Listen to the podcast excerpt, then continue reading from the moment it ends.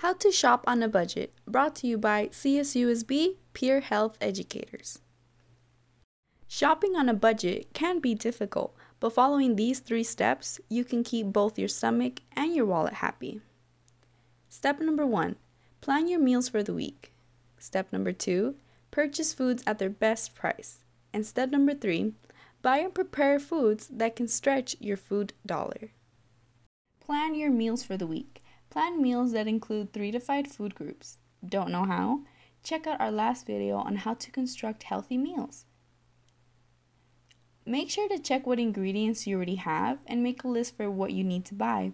You can check out cooking blogs, cooking books, etc. to give yourself some inspiration of what to have for the week. Make sure to reach as many food groups as you can. Purchase foods at their best price.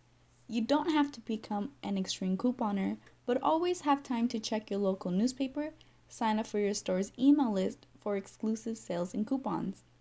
If a store has a loyalty card program, join. This usually includes extra savings in your wallet. Always try to buy in season. During the summer, fruits like watermelons, strawberries, etc., are always cheaper than in the winter. Low cost options all year include beans, carrots, potatoes, greens, apples, and bananas. Buy and prepare foods that can stretch your food budget. Stews, casserole, and stir fries are one of the many ways to stretch your food budget because they require a small amount of ingredients yet create a large food yield. If you want to get your creative juices flowing, you could also repurpose leftover foods for a new meal. For example, if you have any leftover rotisserie or baked chicken, you could shred it over a garden salad, use it in chili, or take it for lunch in a sandwich.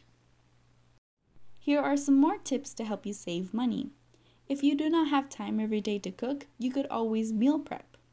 You can dedicate a day off or an afternoon off to prepare a large batch of your favorite recipes. To do this, you would just double or triple your recipe.